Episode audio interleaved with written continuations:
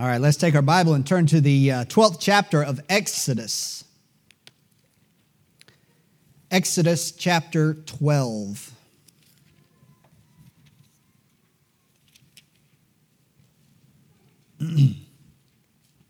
Exodus chapter number 12. This, of course, is the chapter that deals with the event of the Passover, which, of course, we know has its namesake in the fact that the Lord passed over the houses that had the blood of the Lamb, having been struck upon the door, the two doorposts and the lintel upper lintel of the house. And so when the Lord, just like the Lord said, when I see the blood, amen, I will pass over you. And so Exodus chapter 12 deals with that event, but that's not what we want to look at exactly. We don't necessarily want to look at the event itself. We will begin reading in verse number 14. Well, what I want to look at this morning is the feast of the Passover that was instituted prior to the event. Now, we have the feast is a yearly feast that was celebrated. By the word feast just means a festival.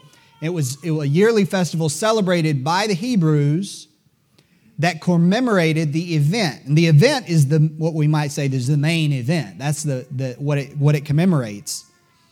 And this feast was actually instituted before the Passover happened. It was the time before the Passover happened. The Lord said, you are going, I'm about to do something, and afterward, I want you to commemorate what I'm about to do. So there's a prophetic element to what we're going to read here. Verse number 14 says this, Exodus 12, verse 14 says, and this day shall be unto you for a memorial.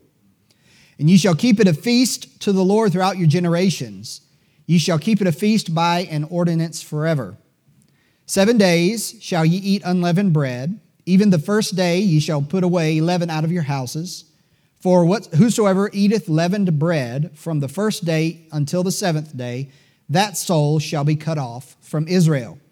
Now remember, we talked about we were going through Acts. In Acts chapter 12, at the beginning there, we talked about how that the feast of the Passover and unleavened bread were just one kind of big feast that was kind of named together. This is the reason. Verse 16.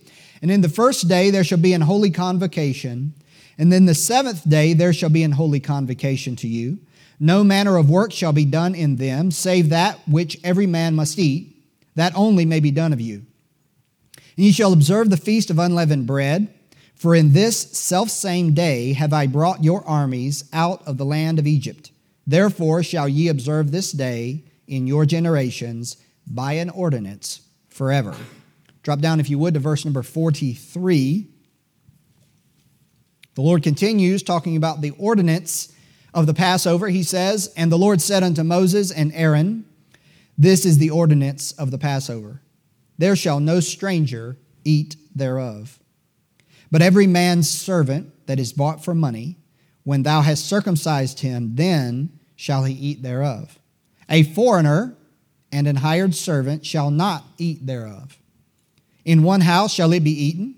Thou shalt not carry forth aught of the flesh abroad out of the house, neither shall ye break a bone thereof.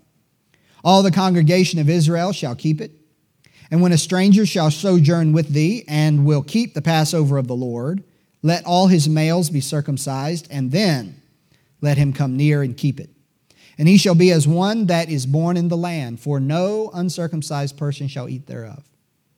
One law shall be to him that is homeborn, and unto the stranger that sojourneth among you. Thus did all the children of Israel, as the Lord commanded Moses and Aaron, so did they. And it came to pass in the selfsame day that the Lord did bring the children of Israel out of the land of Egypt by their armies. Let's pray together.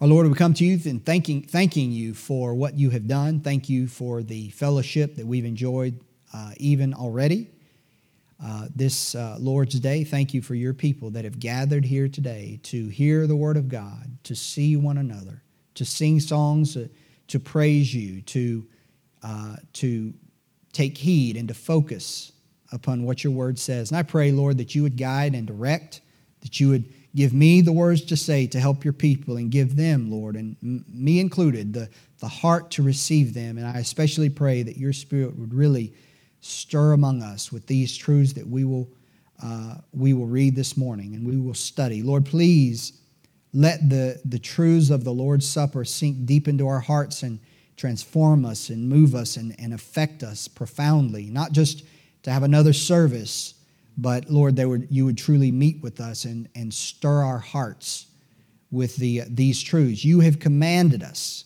to remember these things. And so, Lord, I pray the memory of these things would affect us for your honor and glory. So, Lord, we commit this time to you in Jesus' name. Amen. So we see in chapter 12, starting verse number 14, that again, the Lord institutes the Passover.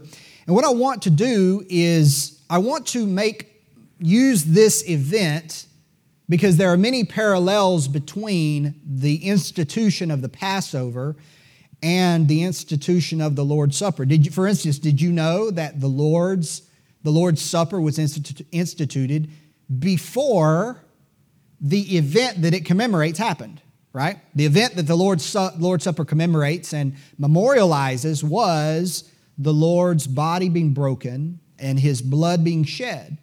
But the Passover happened the night before. I'm sorry, the Lord's Supper, which happened after the Passover meal. So the Jews had their Passover, and it's interesting because in this respect, the Lord's Supper and the Passover overlap because they happened on the same night. The Passover meal and the Lord's Supper was kind of an extension of the Passover meal. But they overlap, and so there's parallels between these two. And what I want to do is I want to give you just three words. Now, you were hoping I was going to just say three words and then we'd be done, but I want to give you three words that kind of summarize what I want to say. The first word I want to give you is the word ceremony. Ceremony. Now, if you look at chapter 12 of Exodus, verse number 14, notice the words that are used. Verse 14 of chapter 12 says, "And this day shall be unto you for a memorial, and ye shall keep it a feast to the Lord." You could use that word feast, festival. You could say ceremony at that point if you wanted to. "Throughout your generations, ye shall keep it a feast by an ordinance forever." Verse 17, look at that if you would. "And ye shall observe the feast of unleavened bread, for in this selfsame day have I brought your armies out of the land of Egypt. Therefore shall ye observe this day in your generations by an ordinance forever." Same chapter, verse 43, also uses the word ordinance. It says this, "And the Lord said unto Moses and Aaron, this is the ordinance of the Passover." An ordinance. An ordinance is an authoritative direction or decree of God given to perform.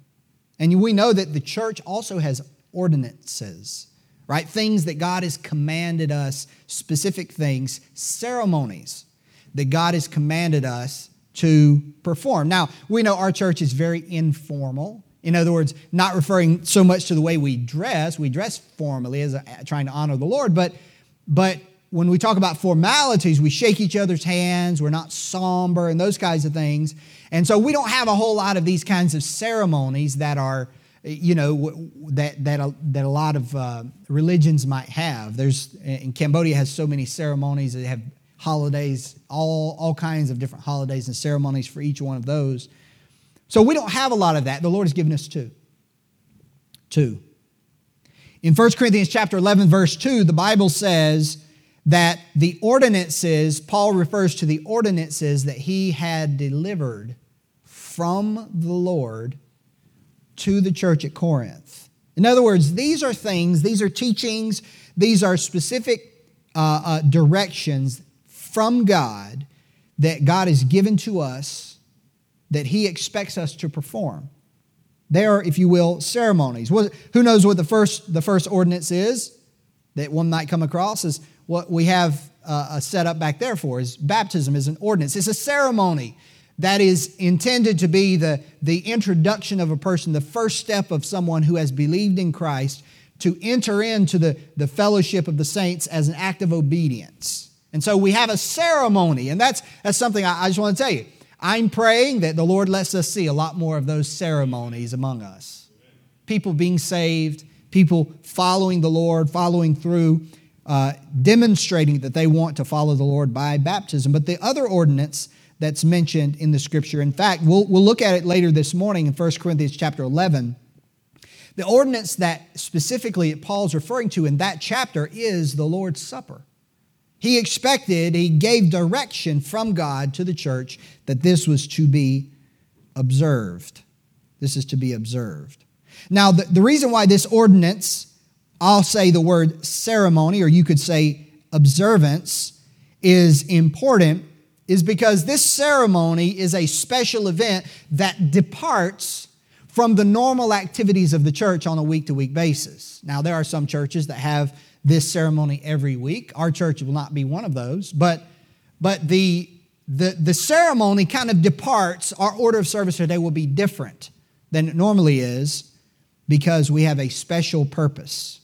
It's a special emphasis, and that's one of the reasons why we don't do it every week. Now, there are some people, there are some faith systems that believe that some sort of grace or some sort of benefit is conferred to the person who participates in the Lord's Supper. They receive something by it, and so they do it every single week, thinking, well, you got to have that renewed every week. But when we understand biblically what the Lord's Supper is, we want it to be a special occasion. We want it to be something that doesn't become humdrum, whether we do it once a month or every fifth Sunday or once a quarter, whatever we do it, twice a year, whatever we end up doing it, it must be something that is special so that we can give special emphasis to it. That is exactly what the Passover was. It was a special time of year for the Jews when they would set time aside that, in fact, the people of Israel would have to travel to Jerusalem. This was a big deal. This was a big deal. And so the Lord's Supper should be to us. Notice what it says that in verse number, Exodus chapter 12, verse number, let me find my page here. Notice what it says in verse 14. And ye shall keep it a feast to the Lord throughout your generations. Ye shall keep it a feast by an ordinance. What's the last two words? Forever. See, this ceremony of the Passover was to be done at regular intervals every year in perpetuity. In perpetuity. Israel observed the Passover every year, even to this day, even to this very day. In the millennium, there will be festivals like this. Even when Christ reigns on earth from Jerusalem, there will be festivals that Israel will observe. So this is in perpetuity. So the church has the Lord's Supper, and it is also to be observed at regular times in perpetuity. What do we mean by that? You remember what the Lord said? Again, He said, I will not drink this fruit of the vine with you until when? Until I drink it anew with you in my Father's kingdom. You see, in other words, this institution, this observance is to be carried on all the way until the Lord returns. All the way until we're all the church is gathered together with Him. So, even as we do the Lord's Supper, we are looking forward. You know, the Israel in the Passover, they were only looking back. There was no forward aspect to the Passover. Not so with the Lord's Supper. We have both. We look back, obviously, because it's a memorial, but we also look forward. Because one day we're going to have the Lord's Supper with the Lord Himself, physically present. And so we look forward to His coming. Because it's done regularly, it provides a regular reminder of the truth that the supper signifies. In other words, the Lord wants us to remember His sacrifice. The Lord wants us to remember His sacrifice. I'll say more about that in just a minute. Lastly, about this word ceremony, and again, when I was in the Marine Corps, we have ceremonies, right? Anybody in the military has ceremonies about everything, right?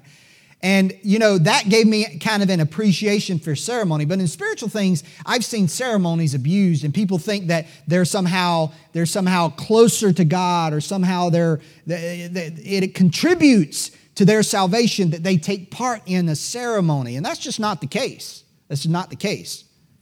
But so I'm hesitant, to be honest with you, to be transparent. I'm hesitant about ceremonies. Sometimes I feel a little bit uneasy about ceremonies. But this is one God has commanded. Amen. And it is many things that we do, that we preach, that we study in scriptural things. Our kingdom is a spiritual kingdom. So many things we talk about are spiritual truths, right? But this ceremony is a physical event. It has spiritual truth attached to it, but there's also a physical part of it as well. And so it's setting time aside to actually do something. There's a physical aspect to it. Look at chapter 12, verse 27. It says this. In verse 24, he says, "Ye shall observe this thing for an ordinance for thee and to thy sons forever." Verse 26, "And it shall come to pass, when your children shall say unto you, What mean ye by this service? That ye shall say, It is the sacrifice of the Lord's Passover, who passed over the houses of the children of Israel." Remember, there's a difference between the ceremony and the event. The event is the core. The ceremony is the reminder. All right. So he says, "When he smote the children of Israel, smote the Egyptians, and delivered our houses, and the people bowed their head and worshipped." Look over at chapter 13, verse 8. The Bible says this, "And thou shalt show thy son in that day, saying, This is done because of that which the Lord did unto me when I came forth out of Egypt. And it shall be a sign unto thee upon thine head." See that? He specifically mentions, down in chapter 13, verse 14, he mentions again, "And it shall be when thy son asketh thee in time to come, saying, What is this? That thou shalt say unto him, By strength of hand the Lord brought us out from Egypt, from the house of bondage. And it came to pass when Pharaoh would hardly let us go, that the Lord slew all the firstborn in the land of Egypt, both the firstborn of man and the firstborn of beasts. Therefore I sacrifice to the Lord all that openeth the matrix." Notice, here's what I want you to understand. Because it was a physical ceremony, it raised questions, specifically of the kids. You ever notice how kids are so interested and curious about activities maybe that adults can participate in, but they can't, and they see the adults doing those things, maybe driving a car, maybe handling a gun, things like that the adults do because we want to keep them safe. One negative thing is alcohol. The parents drinking alcohol makes the kids curious about alcohol. That's a reality. But that's because this aspect of kids and they're curious, you're not allowed to do this. Mommy and daddy can do this, but you're not allowed to do this yet. And so the kids, that just makes them want to do it more. Well, the Lord's Supper is kind of like that. It's a physical thing that we partake in. We hold the bread and the juice, and we hold it, and the preacher talks, and we eat it, and we drink it, and all that. And the kids, they look at it. I've seen my own kids when they were little. They would watch, just watch, and curious about it. You know what that is? The Lord wants us to do this ceremony partially so that we have an opportunity to explain not the ceremony, the truth that the ceremony signifies. So the question is, how important is it then that we teach our kids these truths? It is so important that the Lord provided a ceremony whereby we would have that opportunity. And we know that if your children are young and haven't been saved and haven't been baptized, of course they shouldn't take the Lord's Supper, but you do have an opportunity to explain it to them. Amen. The second word I want you to understand is this. Let me just pause here and go back a second. The truths that the Lord's Supper symbolizes are things that should be really the core of your children's thinking. When they think about our faith, it ought to be about Jesus. Amen. It ought not be necessarily about the church, although that's an important thing. The core, the center, ought to be Jesus. His body broken, His blood shed, his resurrection. That is the core of the Christian faith. It's not ceremony and pomp and circumstance and holidays. No. It is Jesus. Even the very ceremony that we perform is not about the ceremony. If we perform the ceremony just for the ceremony's sake, we are off base. It is about Jesus. Amen. It's about his sacrifice. The Lord's trying to point us back to that. He says, stop looking at the ceremony. That's only just something to point your eyes back to the cross. The second word now I want to point out is the word memorial. Look at chapter 13 here in Exodus, verse number 3. Chapter 13, verse 3 says this, And Moses said unto the people, Remember this day in which ye came out of Egypt, out of the house of bondage. The Lord said in Luke 22, verse 19, This do, speaking of the Lord's Supper, he said, This do in remembrance of me. I'm repeating myself a little, but I need to say it, that one point of constant confusion among people, even among Baptists, is what is the effect of this memorial, the Lord's Supper? Many people believe that God gives some sort of grace. It's a means of grace.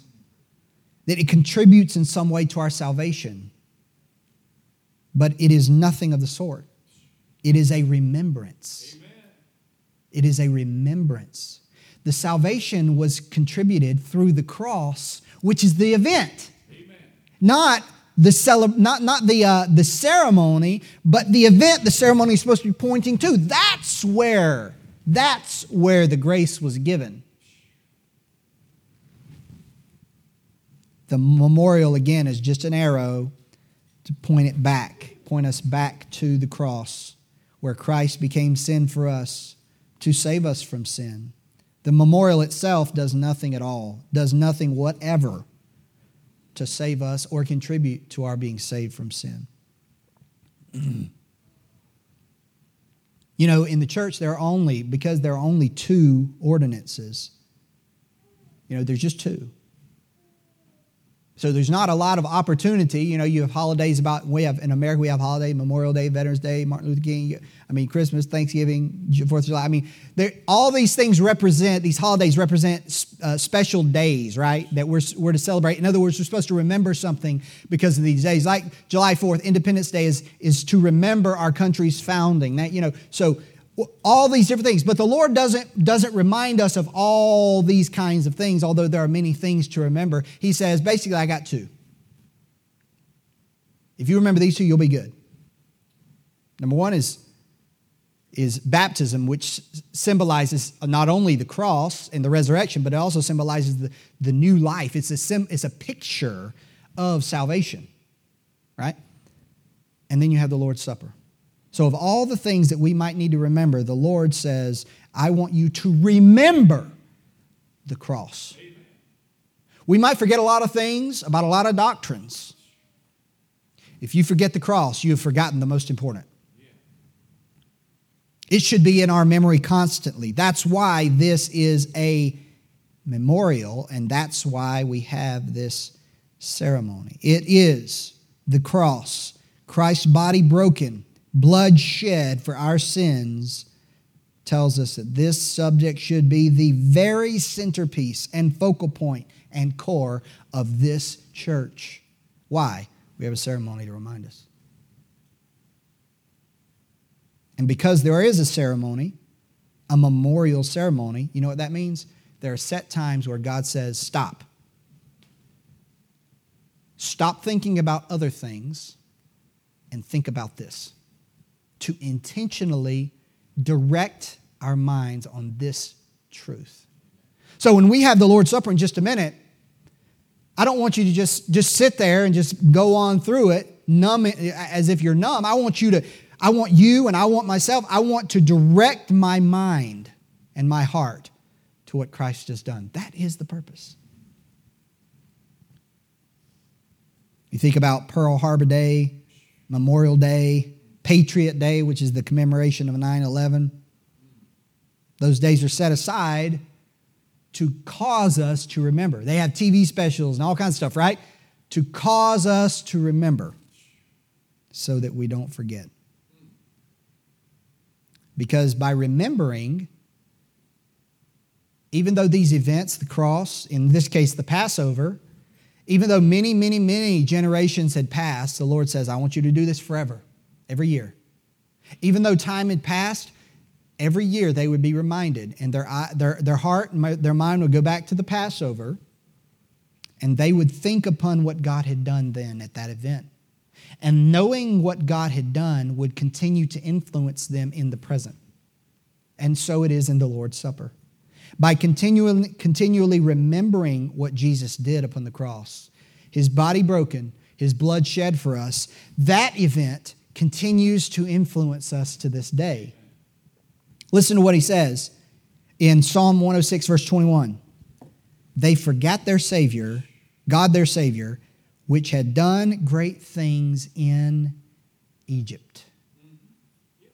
You see, the Passover was given so they wouldn't forget, and they had forgot. And what's also interesting, if you know the history of Israel, what was the one thing that they kept, that for many, many generations they never kept? The Passover. They forgot. Think about the ways in which Christ's sacrifice continues to affect us. Listen to this. I'm going to just read these verses. Romans 14, verse 15. But if thy brother be grieved with thy meat, now walkest thou not charitably. Destroy not him with thy meat, for whom Christ died. The Lord says you ought to treat your brother and be careful about not causing him to stumble. Why? Because Christ was broken for him. 1 Corinthians 5, 7. Purge out therefore the old leaven, that ye may be a new lump, as ye are unleavened. For even Christ our Passover is sacrificed for us. Christ was broken. He was the spotless lamb, right? That feast of unleavened bread. And so we should be bread unleavened. That's what it's teaching. That is without sin in our lives. Ephesians 4, verse 32 says this, and be ye kind one to another, tenderhearted, forgiving one another. God says, forgiving one another. Upon what basis? Even as God for Christ's sake hath forgiven you. That's why we forgive, because Christ bled and died for that person to forgive them. 1 John 4, verse 10 says this, herein is love, not that we loved God, but that he loved us, and sent his Son to be the propitiation for our sins. When did that happen? On the cross, body broken, blood shed. And then he says, beloved, if God so loved us, we ought also to love one another. So the cross, the Lord points us back to the cross and says, see, this is how much I loved you, and this is how much I love this church and each one of you in it. And so you should love each other just like that. We need to be reminded of that. Amen. I thought about that song. Brother Ari, this is like the perfect song. He says, King of my life, I crown thee now. Thine shall the glory be, lest I forget. Now, we know that we don't intellectually forget the cross. But what that means is not that we forget that it happened altogether. What it means is it is not in the forefront of our mind. That we've forgotten it. It's no longer influencing what we do. Lest I forget. Lest I forget. Gethsemane, lest I forget thine agony, lest I forget thy love for me, lead me to Calvary. Listen, that remembering what Christ has done for you will affect your life. Amen. It'll affect the way you live. It'll affect the way you treat other people. It'll affect your values. It'll affect the direction of your life and what you choose to do with your life, because it reorients your priorities. And so that's why we do it. Third word and last word is the word requirements. Look at Exodus chapter 12, verse 43. I won't read it for time's sake, but from verse 43 down to verse number 51, God lays requirements for the Passover. Not everyone was permitted to partake of the Passover. There were rules.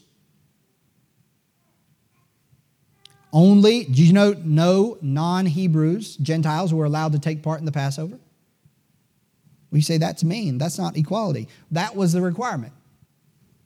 And if someone was a stranger and they wanted to take part, well, they couldn't just come in and take part as an outsider. They could not come in and take part with just the memorial, just the feast of the Passover. No, they had to be all in. They had to be circumcised, all the children, the household, all that. In other words, they had to become a Hebrew, as a proselyte. They couldn't just partake in one festival and then go on about their way. No. You were either in or out. You were either a Hebrew, or if you were a stranger, you had entered into their society and worshiped their God, or you could not take part, period. The meal had to be eaten only in the house. Nothing could be taken out of the house. And the elements, the unleavened bread and the kind of bread and the way that the lamb was to be cooked and no bones were to be broken, all of that was prescribed. And furthermore, it says the whole congregation was to keep it. So if you were a Hebrew, you were responsible to take part in it. And so it is with the Lord's Supper. This is the Lord's Supper. It's not our supper. We don't do it according to what we think. We do according to what the Scripture says. Now, if you would, go to 1 Corinthians chapter 10, chapter 11. You can leave your Bibles open there, because we'll be looking at that during the Lord's Supper as well. The Lord also has requirements for the Lord's Supper. It's not a free-for-all. It's not open to the public.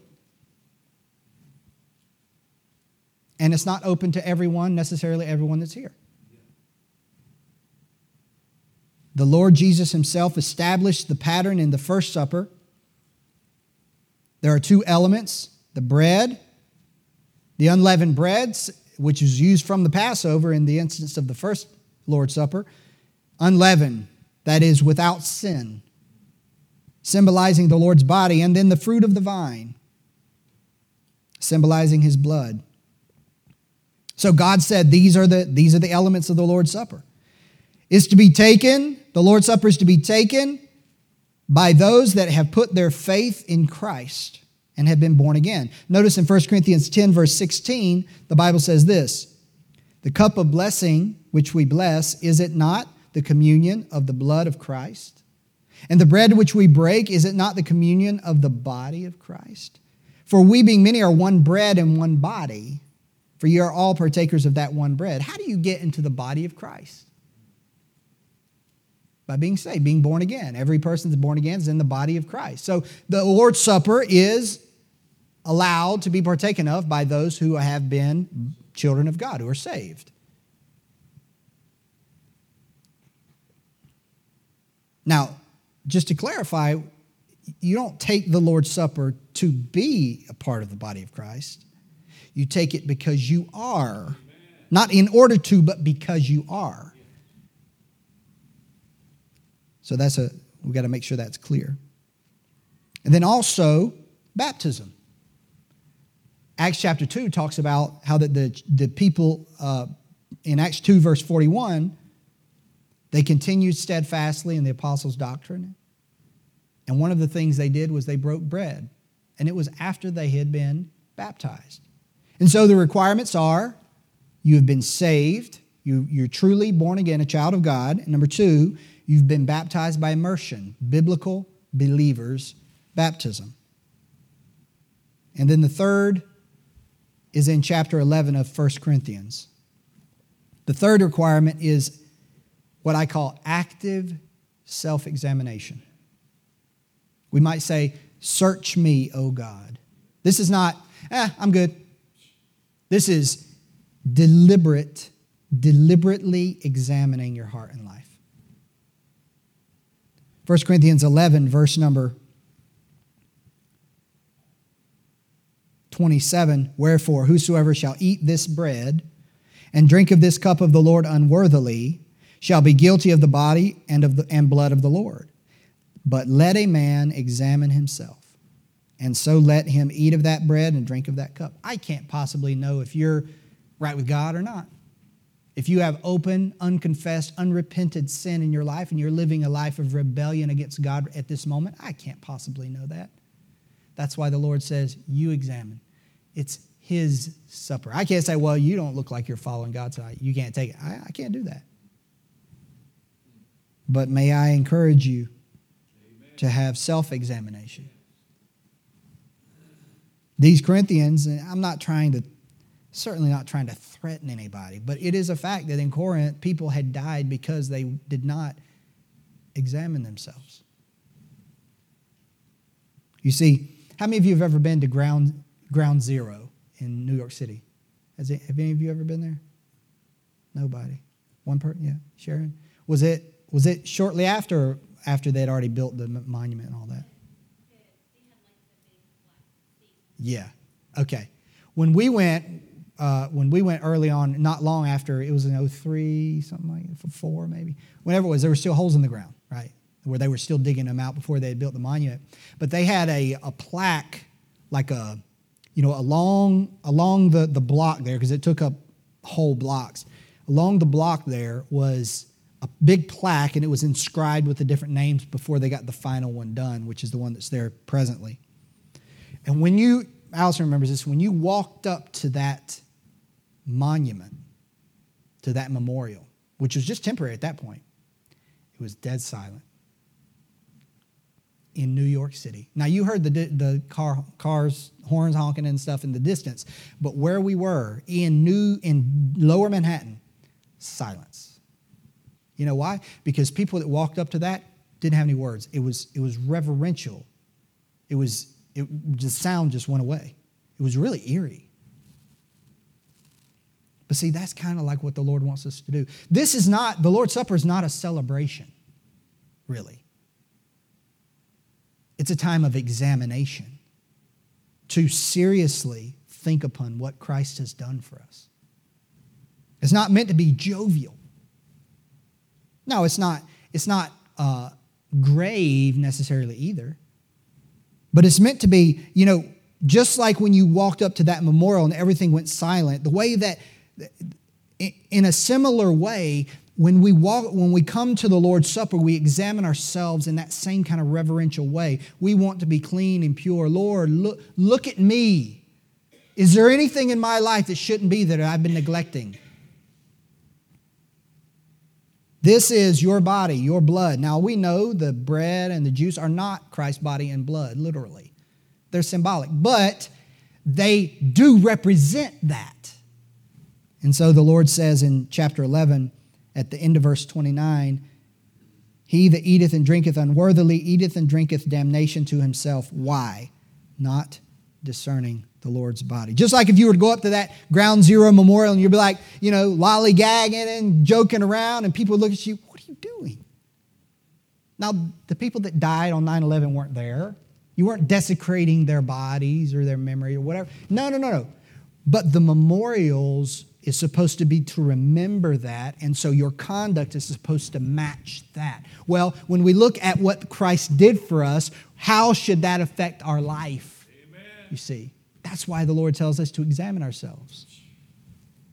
So we must search our heart for any known sin in any way that we might be out of fellowship with the Lord or out of fellowship with one another.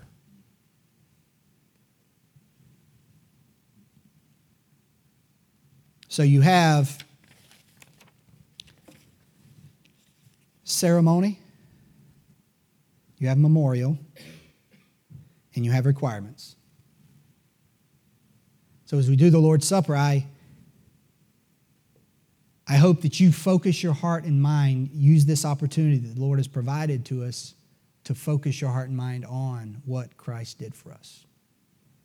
And let those truths really sink down into your heart, that I would let them sink down into my heart as well. Let's pray together.